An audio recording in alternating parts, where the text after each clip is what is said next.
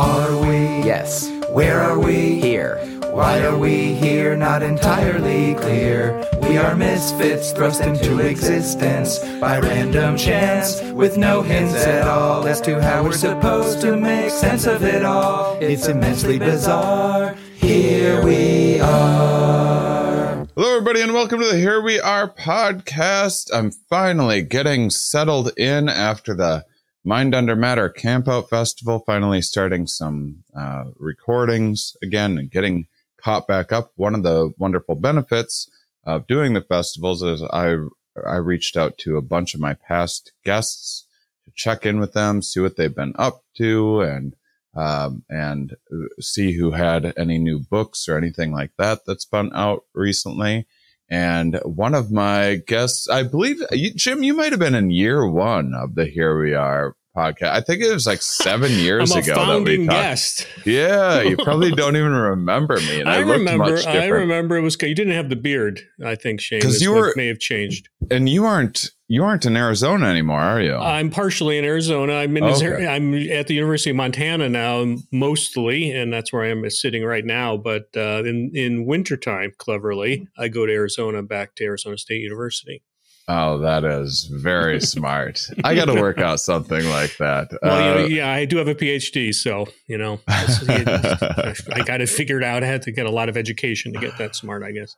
um, and uh, so Jim Elser is, is is someone who I've I, I follow all my old um, here we are guests on on Twitter and and his his account in particular is is one that I've kept up with. We don't talk about environmental issues as much on the show um, as as I'd always like to, even though I've been working with the One Health Initiative more and more uh, recently, as some of you listeners may be familiar with. But um, so we're, we've been including more and more environmental things, and reached out to Jim. He has a new book out that just came out last year. Is that correct?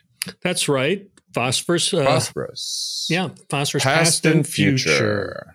Nice. Yeah. Um, well, congrats on the book, Thanks. and um, and uh, can you give the audience a little bit of your background? Let's let's assume even if they did hear you on the show seven years ago, that they may not have Sure. remembered every detail of that conversation. uh, great. Yeah. So I'm a limnologist. What is that? That's uh, sort of a freshwater oceanographer, I guess, is a shorthand way to say it. I study lakes mostly, lakes and streams, but especially lakes. And I study especially the cycling of nutrients like phosphorus and nitrogen and carbon in those systems and how they are those cycles are influenced by organisms like plankton microscopic organisms you find in lakes.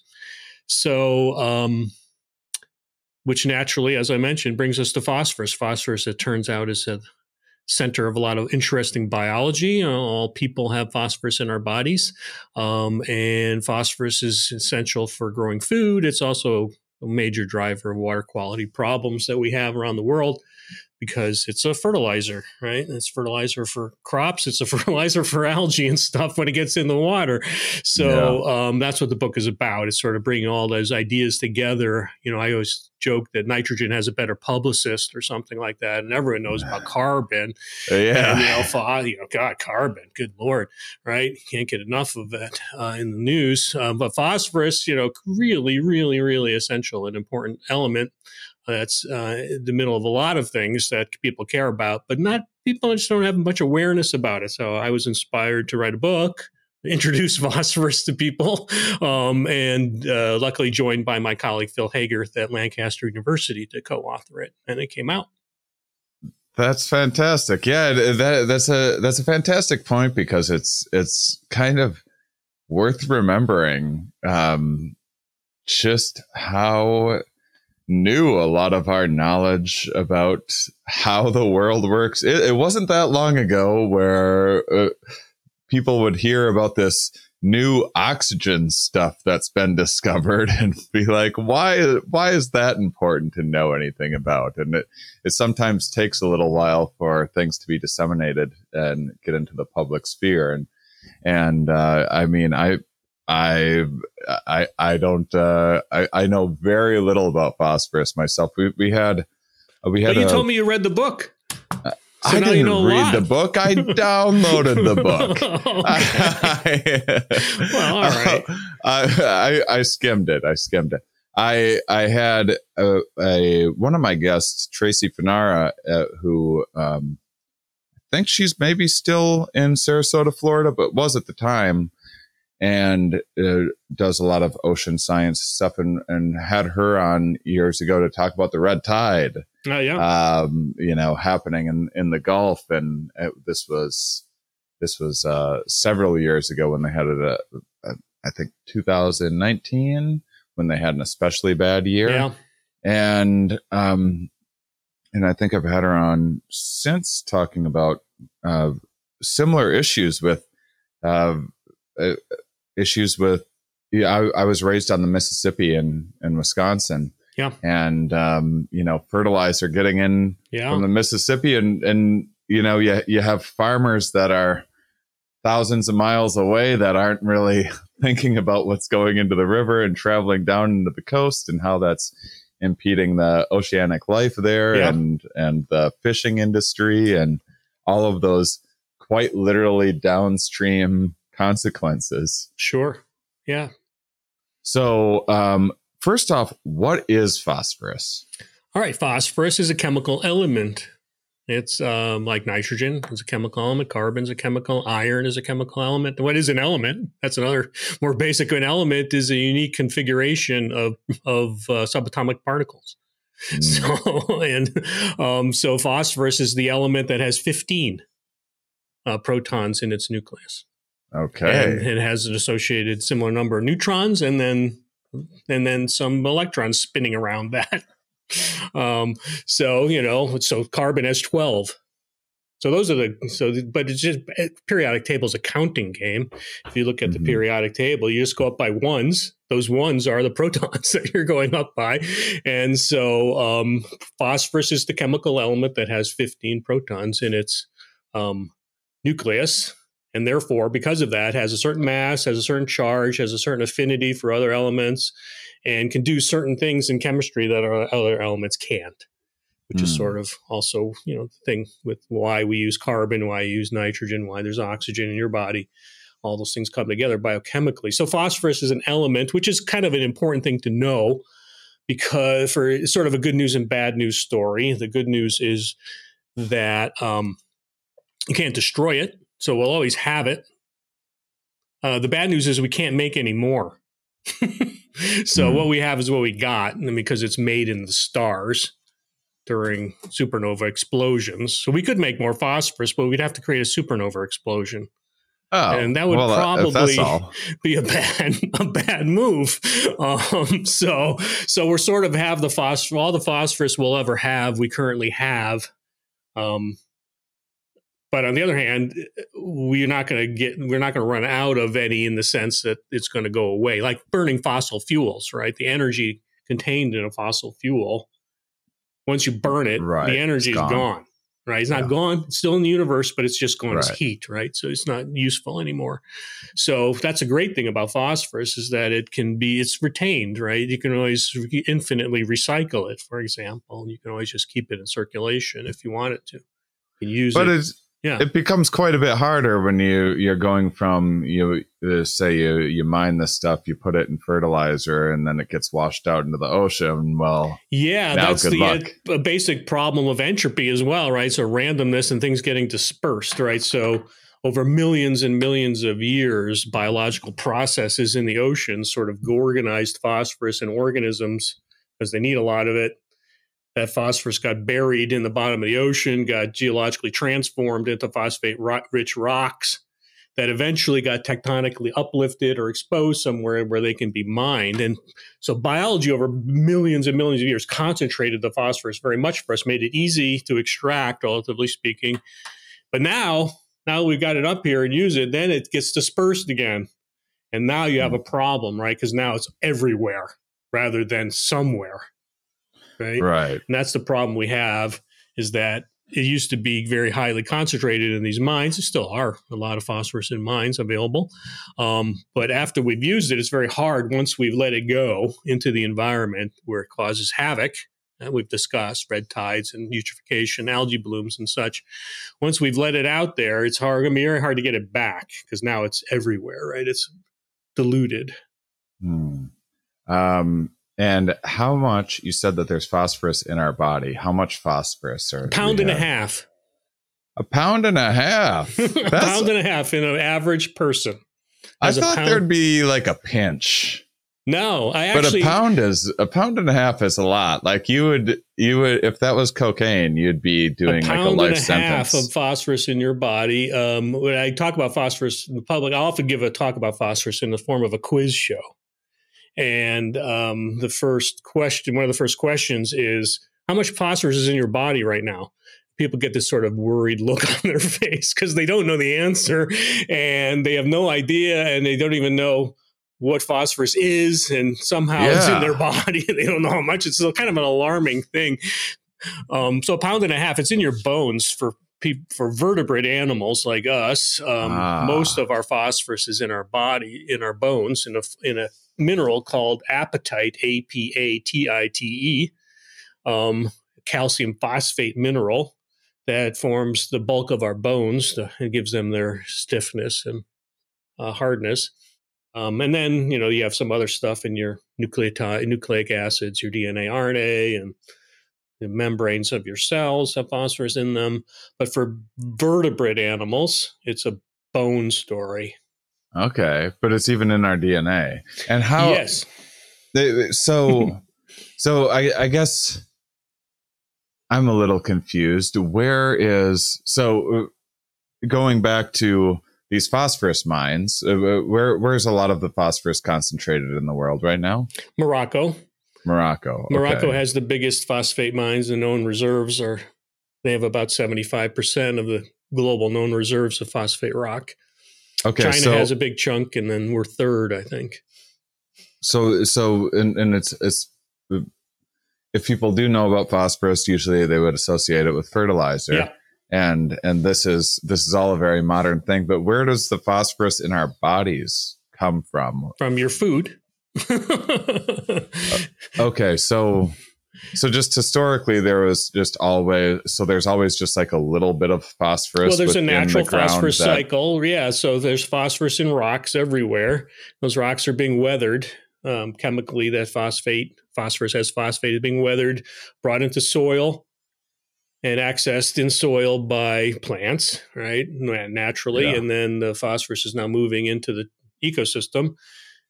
Insects and other animals will eat that, right? And then they get their phosphorus from eating that. And then carnivorous animals will get their phosphorus from eating other animals. And dead things fall into the soil, get broken down by bacteria and fungi. And that's where they're getting their phosphorus from. And you have this whole cycle going on. A lot of that cycle just stays in the living things and back and forth, back and forth for a while, but slowly moving into the soil, and some of it's leaking out, leaching out, going downstream in the watershed into the rivers, eventually in the ocean, right, where it circulates again and again and again, right, and some of that sediment's out, um, and eventually it gets, gets turned into rock. So there's a natural phosphorus cycle, and that's what's happened is that humans have accelerated and amplified that natural cycle right. by about 400 to 500 percent by, just with industrial farming by mining and, by mining phosphate rock in this in support of agriculture and yeah, to to uh, to restore the depleted phosphorus yeah because if you soil. just grew crops on soil right. without fertilizing you you would be pulling that phosphorus out much faster than it's naturally weathering mm-hmm. and so to, so high yield agriculture really requires fertilizer application because there's just no way for the natural cycles to keep up with the rates at which we're removing phosphorus or nitrogen from croplands. So you have to put it back, or else your yields will decline. I love whenever I get an opportunity to bring a new problem to people's uh, well, awareness. Okay. Hopefully, eventually, we'll move this to a solution space as well. Uh, well, maybe, maybe, but a lot of my listeners are like, "I don't have enough problems in my life. I yeah. don't have enough to think yeah, about." Here's something new to worry have, about. Do you have a few more things you can pile on all across America? Because I know you have a vast listening audience. Uh, people will be lying awake tonight thinking about, uh, about phosphate phosphorus. and yeah. what's going on with that. yeah, yeah, that's uh, well. I mean, it's it's it's a really cool the the shallow dive that I've that I've taken into it already. It it, it made it seem um, it, far more fascinating than um, uh, than I think a lot of people would would first suspect. What what's the history of it? So the the book is called Phosphorus Past and Future. Can you break down a little bit of the history of uh, some of the science and discovery of uh, phosphorus? Oh, well, go back. Uh, the the phosphorus was the first chemical element that was actually isolated and purified by by humans. Mm-hmm. Um, that was done by a German by the name of Henning Brand, who was an alchemist. And um, back before science or in proto science, alchemy was sort of a proto science. And so, uh, you know, alchemy was all about finding the philosopher's stone, right? Which was this substance that could transmute um, base metals into gold, right? Into precious metals. That was the idea of alchemy. And the idea of alchemy also was that if you had the philosopher's stone, you could also um, have the secret to eternal life, right? So so people could live forever or something like that. So everyone was searching. But also, you could arm kingdoms and stuff like that, which was pretty valuable. Yeah, that's right. So there, yeah, the philosopher. If you had the philosopher's stone, you had, you were you were in the driver's seat. I guess. Right. Um, so everyone was very serious about finding the philosopher's stone. The alchemists were out there doing all kinds of wild things, and uh, Henning Brand was one of these uh, people, and I don't know how or why he got onto phosphorus or onto the path that led him to phosphorus, but I think it was because of, and well, because I'm about to talk about urine. And so how he yes. got onto, how he got onto urine. So I guess urine, I guess it got into urine because it was some kind of vital substance, right? So the mm-hmm. vital vitality of a living person, right, was somehow still flowing in urine or something like that. So he got into urine, and um, others were also working with urine um, yeah. as alchemists. Well, it's like why wait? We're humans. We're we're so great. Why are we yeah, wasting so all must, of this, this vital stuff, stuff? Must be in us somehow and therefore maybe it's coming out of us, I guess, in, right. in, urine. So maybe that's why you would do it. So he went through a very complicated series of distillations, hmm. heating urine uh, the very high temperatures to drive off the water and drive off the the nitrogen stuff and whatever else is in there, and got it to elemental form. So normally phosphorus is associated with uh, four oxygen atoms in the, what's called phosphate. Hmm. But in to get in elemental form, it's just the phosphorus atoms themselves, right? And so he did that by a very complicated process. That if you go online, you can find a guy who actually tried to do this, reproduce this in his garage. Oh wow! like when people try to make old swords or whatever, and and all this stuff, and it's a very. I think he got in trouble with his homeowners association, but um, in any case, this is what Henning Brand did, and mm-hmm. the remarkable thing about it when he did that, when he had the elemental form, it's very rea- reactive with atmosphere because it's oxygen in the atmosphere, and so mm-hmm. oxygen mm. in the atmosphere reacts with the elemental phosphorus and it gives off a glow and this was like mind blowing, of wow. course. Right? You must have so, been famous. Oh, yeah. So I did it. I found finds he would go around yeah. then and circulate around the countryside or to other benefactors and, and do Just this demonstration. This glow he would he would do this demonstration and show this material that would glow naturally, you know, light without fire, right? Is essentially yeah, what he was showing, right? And cool. and so he was sort of entrepreneurial in that way, and he essentially made his living that way, sort of demonstrating this. And he got the urine. He collected it from a from uh, beer drinking German soldiers.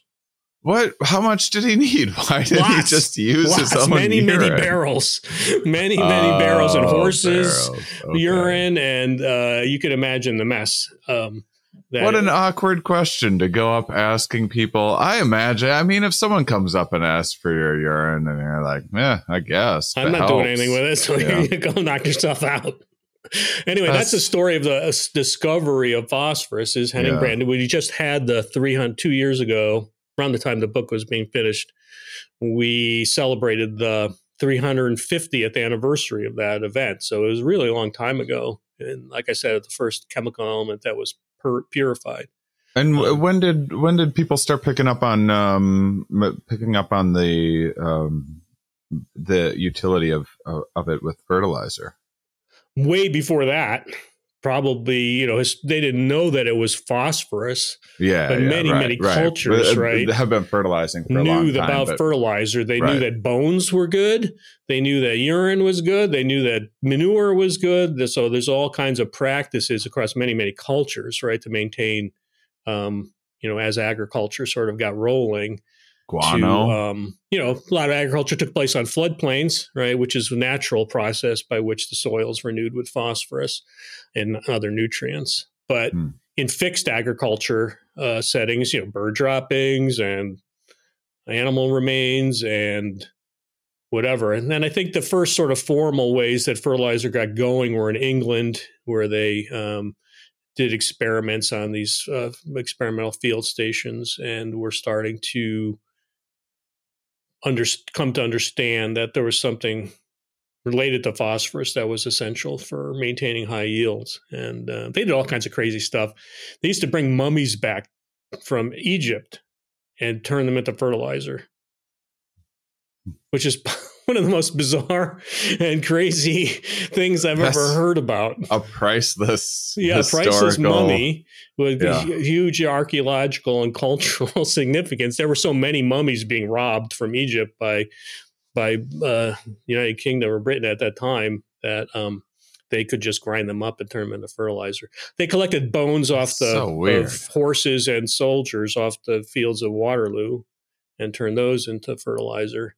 There's a lot of, and then you know historically speaking, Soylent Green was people then. could be. Then, there's- then, then once it, once it really got going, colonial um, development in the Pacific led to decimation of cultures of the, on the fertilizer islands like Nauru Island. Tragic um, events there. Those those islands were absolutely stripped to the waterline um, Uh, of not- phosphate. I'm not familiar.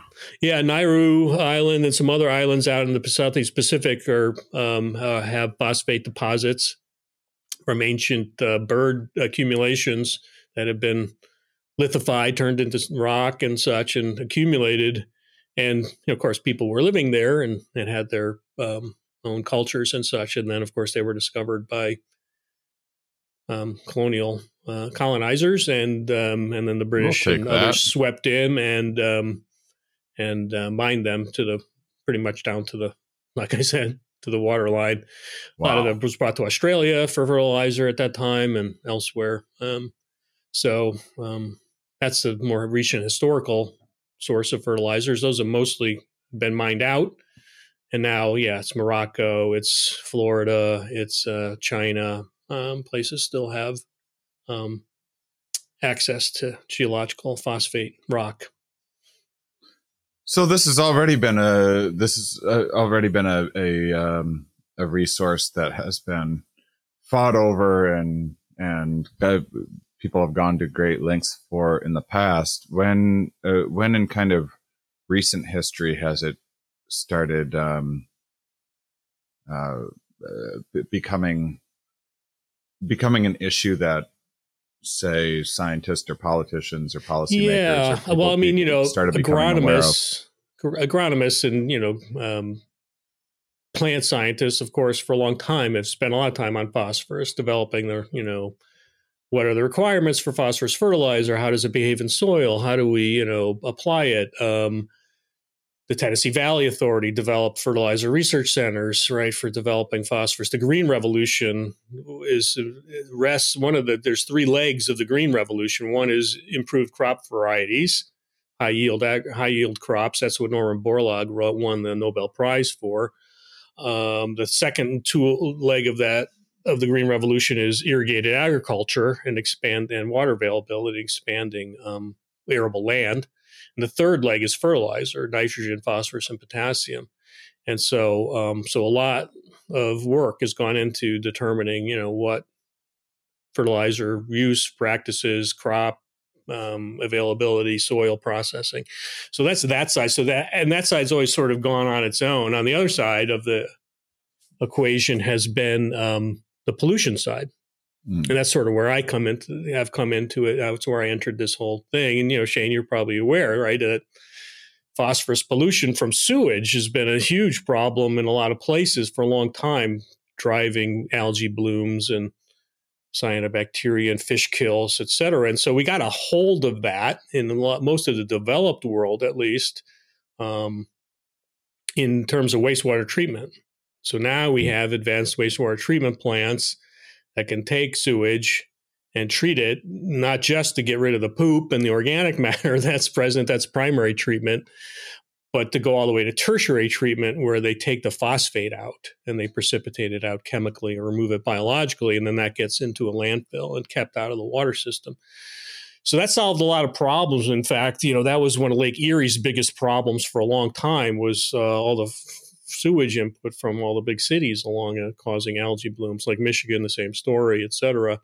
Um, generally was pretty well solved um, in Europe as well. A lot of this in mm. other areas. But that is in the more recently transitioned to a non-point source diffuse pollution situation with phosphorus that's coming from agriculture. What's and what's the what do those terms mean? Diffuse or non-point. So a point source is something that comes out of a pipe, right? Like a sewage outfall or something like that, right, or right. Uh, for an industry outflow. Non-point source is stuff where it's not clear where it's coming from. It's coming in runoff. It's coming in right. groundwater flow. It's coming from a lot of different places. Um, and so agricultural loss of nutrients from and phosphorus and nitrogen from agricultural fields, from croplands, is a form of non-point source pollution. That's been increasing because, you know, cropping is increased and farmland has increased and fertilizer applications have been increasing. And then also because of um, meat production and dairy intensive dairy land uh, production and and uh, animal uh, raising. Um, mm-hmm and that's now what's causing the new problem many of the new problems that lake erie's having for example lake erie's having big problems with um, algae blooms that had gone away for a while and now it's mostly driven by the agricultural equation so so first a lot of the emphasis was okay you have the the population is kind of exploding uh, through time. How do you feed all these people? And a lot of the efforts put into squeezing as many crops out of, say, acre of land as, as possible in the most efficient way. And then you make a bunch of advances that way. And then you go, oh, I guess there's no free lunch and you have pollution and runoff and all of these issues that are now, I, I think, I think that's, uh, I think one of the, one of the trickiest things about that issue to me seems to be that it's not, um, it's not as kind of salient and sellable to uh, the, the, general public where everyone understands the need to eat. Um, right. I, I, feel like not everyone understands the need to mitigate runoff from farmland so it doesn't. Yeah, that's right. I mean, you know, later. I think the, there's a disconnect between, well, you know, we need drinking water right? Mm-hmm. So the city of Toledo had no drinking water for about a week because of a toxic algae bloom in Lake Erie because they draw their water from Lake Erie.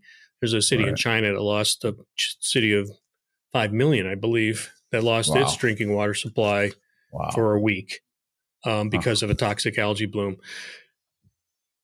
algae yeah so dead zones in the gulf of mexico we just had another uh, big red tide that was just occurred in california in the san francisco bay um, just week before last so um, and there actually has learned all around san francisco bay um, the cities don't do tertiary wastewater treatment and mm. i was hmm. just shocked by that because like this is one of the most affluent developed areas of the United States. And how can they not be doing advanced wastewater treatment? But they're not. They're just putting it in. Oh, the bay is pretty big. It's going to go out to the ocean. It's not going to matter, right? But they're learning that it does matter still. Um, yeah, so those are disconnect, right? So the dis- disconnect. So phosphorus is over here essential for food production. Phosphorus is essential uh, or is a main driver of water pollution. And those two worlds don't come together very much. And that's one thing I've been doing is the last 10 years or so is trying to bring those two things together. Yeah. Because there's a lot of blame and a lot of uh, finger pointing that goes on and a lot of ignoring that goes on as well, where, you know, those on the side of food production and feed the world seem to forget that they're also obligated to protect the water. Right, Right? right. And those on the water protection side are sometimes easy to forget that, yeah, we got to grow a lot of food because there's hungry Right. people out there. On the other hand, a lot of those arguments lose their salience when we realize how much food or how much fertilizer and how much agriculture goes into things other than feeding people Right. right? So we say, oh, feed the people, but why is, you know, uh, why do we waste so much food? 30 Yeah. to 40% of food is wasted um, globally in all kinds of situations. If we didn't 30, waste, 30 to 40% Yes. global. There, there has to be, there has to be, a, there, is there a dramatic difference between developed nations and no, that percentage is the same. It's just that the waste occurs at a different place. I see. in the in uh, less developed countries, the the loss of food occurs at the field level because crops don't get harvested in time, or they're stored in places where pests get to them, Mhm. or the f- cold chain is not operating properly, can't get things to market in time, um, and they lose things um, more further up the supply chain. In developed countries, more economically um, prosperous countries, we lose food at the household level. We lose it at the retail level. We lose it for cosmetic reasons. It looks funny, or um, it's you know past an arbitrary date of some kind, or people buy too much, or whatever. So we lose it down that end, and in other areas they lose it more on the supply end. So that's one place. Another place, of course, is a lot of fertilizer goes into growing crops that are used to grow food for animals that then we then eat. right? Right. And so, um, remarkable amounts, right? Um, and so that's another issue, right? So, where, how far, how high in the food chain are people eating to get their calories and protein? Um, and so, um, in you know a lot of places, people like their hamburgers, and so they're in cows are just a terribly inefficient way to get calories and protein to people because Right. the, you have to feed them ten or twenty times more food than they produce in new meat, right? And Right, so right. all of that soybean, all of that corn, all of that other uh, feed um, has to be grown, and then just to produce, you know, a little bit of, of beef. So Yeah. that's one issue there in its own right. Um, so someone eating a cow is actually eating more soy, consuming like more soy at the end and of the corn, day yeah, absolutely, someone- yeah. So, um, so how much meat is in your diet? What kind of meat is another pro- issue um, there? And then, of course, there's also source. We also grow a lot of corn in the United States for ethanol um, or biofuels, and um, that's not feeding any people. so, um, so those food system issues are ones that um, also need to be addressed. So that's one side of the coin is like how can we make the food system actually be directed toward producing abundant, healthy, nutritious food for people? Um, and the other side is like what's happening. How do we use fertilizer in the, in the agricultural system to be more efficient? Can we get crops that are better at better at using for phosphorus? So we don't need so much fertilizer. So that people are working on that. In the past, we've just done just assumed, oh yeah, we've plenty of fertilizer, just put it out there, right? And we've made in the book we call them uh, lazy, uh, lazy plants. They're sort of lazy. They don't spend a lot of effort, if you will, trying to go get phosphorus because we're always just putting so much in the soil. But if we bred them or raised them or selected for crops that are more efficient at gathering nutrients from soil, we wouldn't need to put so much fertilizer on in the first place. So that's part of it. And then the other side of what you know needs to be done or people are working on is the whole this whole we don't have a circular economy for phosphorus. We have a we call it a we really have a a um, conveyor belt. Mostly, there's not a lot of loops in it and circles in it. We dig it up in the mines, we turn it into fertilizer, we put that on fields. A lot of it is lost at that stage. It goes into a food system. We poop it out, or some or cow poops it out. It goes washed downstream. Yeah. and sayonara. No. well, uh, well, because I, I do, and I, I almost stopped you in the beginning just to, um, just to clarify a little bit because, uh, because you, you know, you had made the point that, um, phosphate isn't going anywhere. It's, uh, that, that it, it's, it's not like fuel. It doesn't, it doesn't burn off, but the actual process of collecting it will continue to get more and more difficult, right? And and and uh, I, uh, there there has been some debate about peak phosphorus and how long we're going to have phosphorus lasting. Yeah, so those convers those that the conversation has moved along since those original concerns were raised. I mean, I think one thing that's changed is that people have developed a different, a better idea about what phosphate rock reserves means, like what that actually is, and then and then there have been some revisions about the availability of phosphate rock reserves. Those numbers have been adjusted by new studies. I mean, it's sort of a good news, bad news sort of story. The good news is we have more phosphate rock than we thought before, mm-hmm. but the maybe less than good news, but it's not necessarily really bad news, is that Morocco has all of it. Mm-hmm. So Morocco's a friendly country. Um, they're open to trade, they're um, et cetera. So um, so right now there's no problems with phosphate rock, but you know phosphate's in charge, going to be in charge of the phosphorus cycle going forward unless other things happen. Um, so um, and the other bad news part of that is that there's way more phosphorus out there. There's plenty of phosphorus to completely deoxygenate the oceans if we really wanted to, or if we didn't, we mm-hmm. weren't care. If we just mobilized it all, put it all into circulation in the next uh, century, there's enough phosphate out there, and the and geochemists have calculated it'll eventually go in the ocean over hundreds of years, right. and it'll be enough to drive pretty much the entire ocean to anoxia, and that mm-hmm. is not something anyone wants to see. So the point is to keep the phosphorus cycle smaller, all right, reduce the scope of it, circularize it, make it more efficient, right, and keep and, and stop losing so much out to the greater environment. Well, I, I would, I'd like to kind of go back to some of this disconnect and and then um, and uh, I, I, guess first I'd I'd need to know about some of the solutions. So say say you're uh, a farmer in Wisconsin near where I grew up or something, and, and you're fertilizing your land. You hear about this. Uh, you hear this episode and you're like, my God, I'm going to, or probably, probably more likely the government has intervened in some way.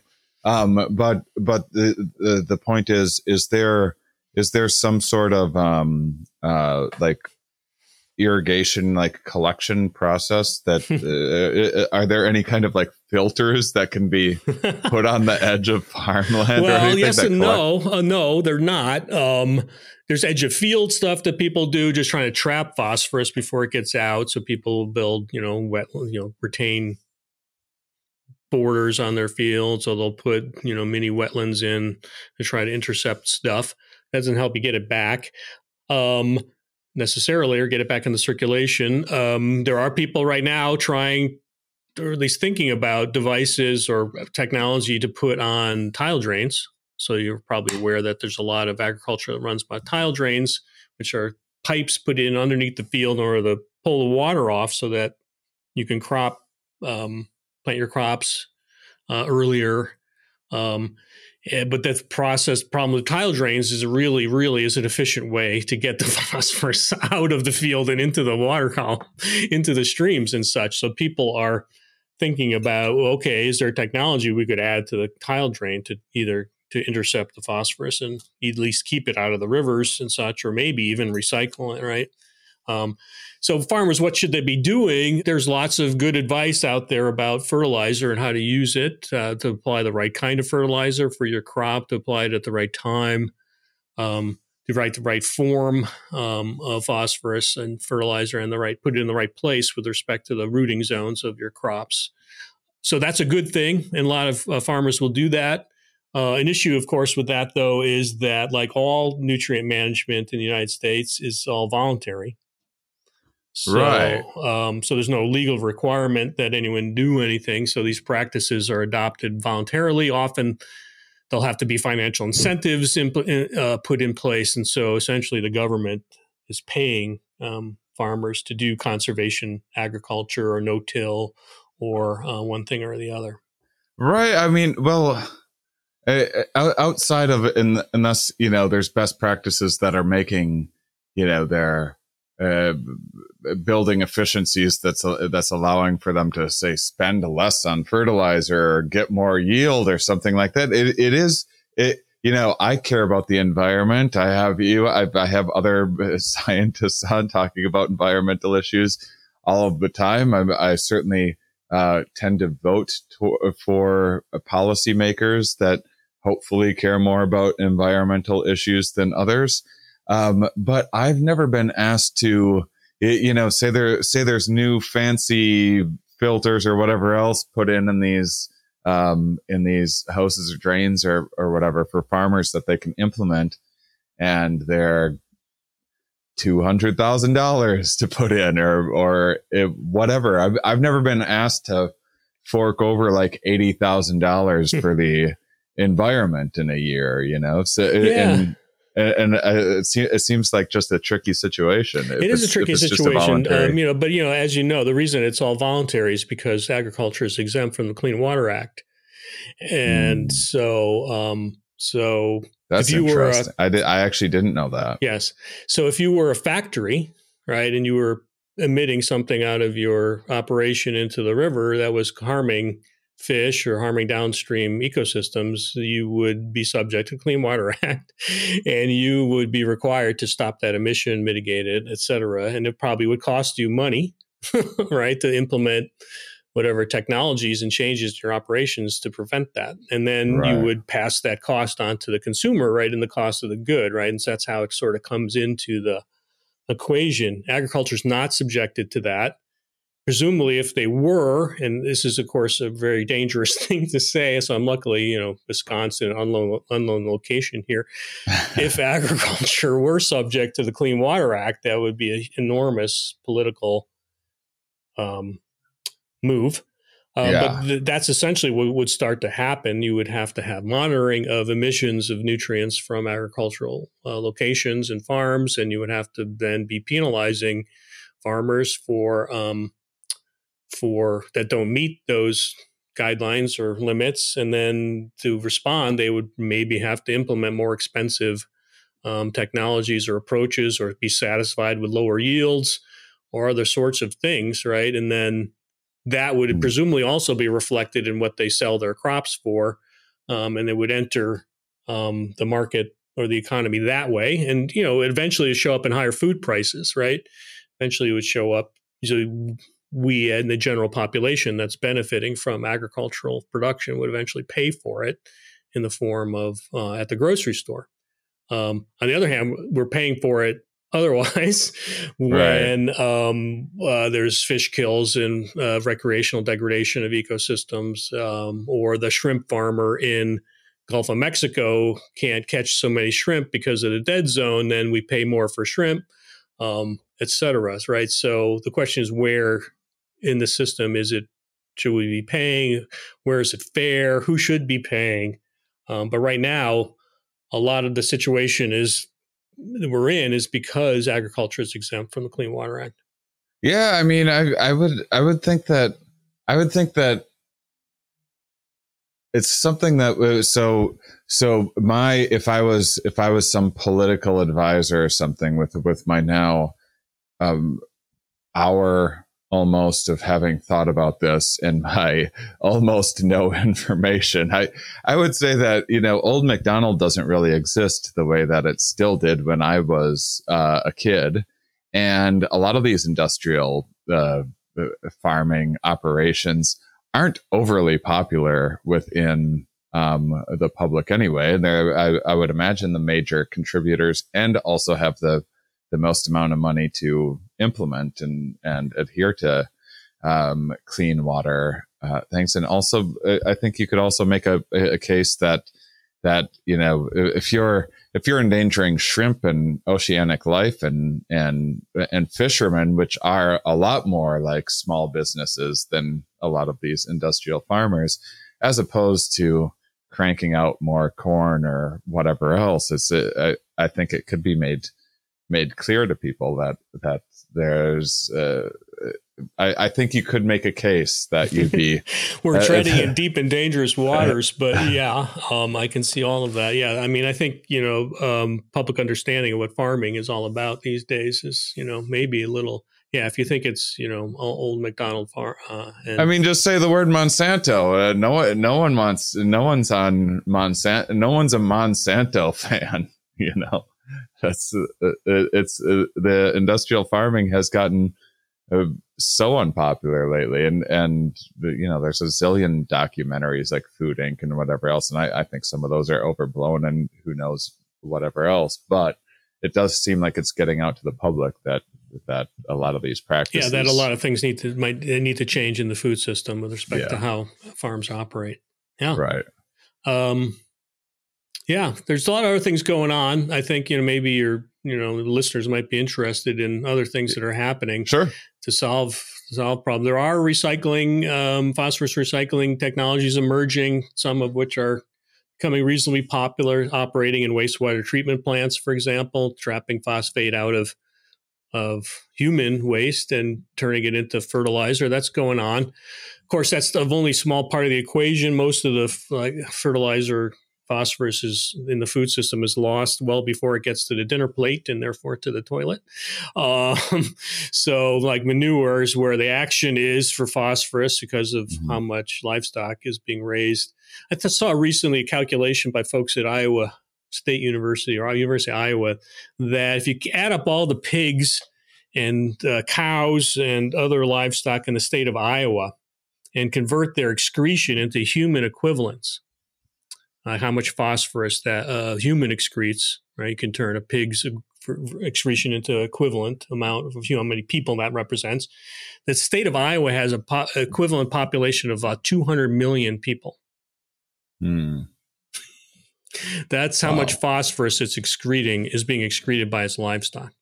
It's as if they had a hmm. population of 200 million people. Now, if they had a population of 200 million people, of actual people, those all those people would be on wastewater treatment plants. Right. Right, right. Those pigs are not, and those cows are not in wastewater treatment plants. They're putting out manure and other uh, excretion, at, uh, and it's being spread, it's being distributed, it is uh, making big problems in the state of Iowa. So um, that's a big source of that needs to be solved. Um, there are things like uh, bioreactors where people gather the manure and turn it into bioenergy and hopefully get the nutrients out. Um, that may or may not be um, the way forward, but it's something that people are working on. Um, Another really cool thing that's as we discuss in the book that actually I tell people that in that book, these were the pages I had to revise most frequently as the book got to completion. And those are the uh, stuff that deals with cellular agriculture and you know, stem cell meat. So this is a really uh, interesting, rapidly expanding uh, technology. Whether it's going to be a solution at scale is another question. But now they can take the stem cells from a cow. You know, stem cell is a undifferentiated cell that can over divide and become a specialized tissue type over time. They're able to grow stem cells of cows in vats and grow them and make uh, meat yeah, with that. And it's amazing. now for beef, there's chicken, there's fish, there's all kinds of things emerging. There's stem cell milk that is being developed. Um, how really how far along is that? Is it's, it can can I pretty, buy some? Um, um, I yeah, it's pretty close. Um, is there some? Yeah, in Singapore, they've licensed um, the first uh, chicken wow. to be sold commercially.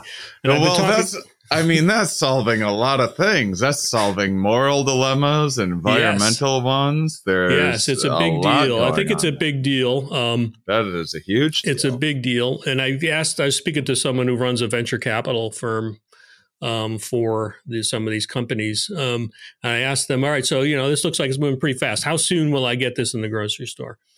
And he said, five years. Five years. That's pretty quick. What, what do you, you think he's optimistic there? I don't know. He's going to, we're having an event coming up in a few weeks and this guy's going to be there. So I'm going to pin him down and, and not really huh. grill him a little harder. Well, that would, that would really be something. The interesting thing is that, you know, I contacted him sort of, you know, as I found out what they were doing and I told him, hey, you know, what about phosphorus? And he was like, well, what's phosphorus? Mm-hmm. and he was another one because they were selling, you know, their technology based on the the humanity uh, ethical aspects, but also the climate change and carbon sort of equation and nutrient management, nutrient pollution wasn't on their minds. And I'm like, let me tell you something, friend. Here's another, you know, sales point for your technology. Is like this is going to mitigate a lot of phosphorus, uh, the nutrient pollution issues because a lot of it's driven by livestock raising. And I asked him, where does your phosphorus come from? He didn't know. Yeah. so it's again, it's sort of like, yeah, you got phosphorus in your technology and in your process and your product, but you don't know you don't know about it. But I wonder what the oh, out i- you would you would think just intuitively. I would I would think it would be very efficient, right? I I'm- like it because you know you're putting it in there, and you know you know what's coming out, and what you didn't, what was you know if it, if like let's say only fifty percent of your phosphorus you put in gets turned into the meat product, you still have it in the factory or whatever your your facility is, right? So you Right. presumably can recycle it, get it Right. going again, right? And so to me, it's a, a very pretty promising um, approach, and we'll see um, how fast. But I also tell people, do you? How much would it have cost you to buy the first stem cell hamburger? Right. And the answer to that question is eight hundred fifty thousand dollars because it was financed by Sergey Brin, who was one of the founders of Google. He he started this process, and they essentially hired about you know couple dozen or a few dozen doctoral level cell you know molecular Yeah. biologists, food scientists to develop this over the course of five or seven, ten years. So if you add all that up, it was like almost a million dollars or half a million dollars to make that first quarter pounder. Did he get to? Did he get to? He a did not get the to What? eat it. Um, That's he- they- amazing. They, had a taste test. They had a taste test. They A got some food uh, professionals in, Yeah. and I think they gave it a sort of a C plus. Um, C plus and he- is not bad for a first one. yeah, but the C cool plus? thing is, yeah, the cool That's thing better is, than most of my is grades in that school. if you did that burger today, the answer is it would cost you eight dollars and fifty cents. Re- uh, wait. So how long ago was this again? The the million dollar one. Um, ten years ago, twelve years ago. So 10, 10 years later. So that's it's Wow, it's on hopefully it's undergoing Moore's law, right? So hopefully the price is just dropping precipitously, and that 850 is uh, that's about four year old four years ago. So I think now it's getting to be competitively priced, and so um, so look for that on um, on the horizon. Wow. that's really that. Well, that's exciting. I was. I was. I, yeah, I was. Uh, uh, that's that makes me. That's an uplifting part of of this episode. I I would say that uh, out of everything that we've talked about, that's the that's the thing where I'm like. That could work. That could do it. That I think it's really pretty. Pro- I think what not, yeah. So ever say, well, why don't you become a vegetarian? I'm not a vegetarian. I do try to reduce my meat either, intake. but I, I, I if if if, if, if solving this problem requires everyone on Earth to become a vegetarian, we're not going to solve this problem yeah, because it's in time. just It's not going to matter. happen. So it's Yeah. not a realistic goal. I think it's great Right. to have a goal of reducing meat intake generally Yeah. and reducing the amount of beef and other more intensive meats that we consume. That's yeah. We've talked goal. about having like no meat Mondays, you know, for Yeah. people and things like I that. I was thinking about my diet over the past weekend. I had no meat this weekend. oh, that's great. But it you know depends on what we cooked and what happened and where I'm going and what's happening in my weekend. But you know, Mhm. semi-tarian. How about that? Why don't we just all become semi-tarians? Mhm. hmm. Yeah, I mean, then you'll get pushback from people that now need to like advertise just how much steak they can have to fight against the Yeah. weak soy boys that are eating and uh, they don't realize they're actually eating going through more soy themselves.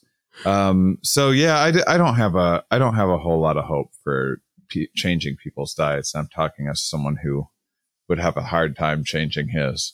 Um even though i've been to amazing vegan restaurants that are that i've had a lot better Yeah, I think the cultural shift that is being called for is too large to address the problem the, at the, the speed that's needed.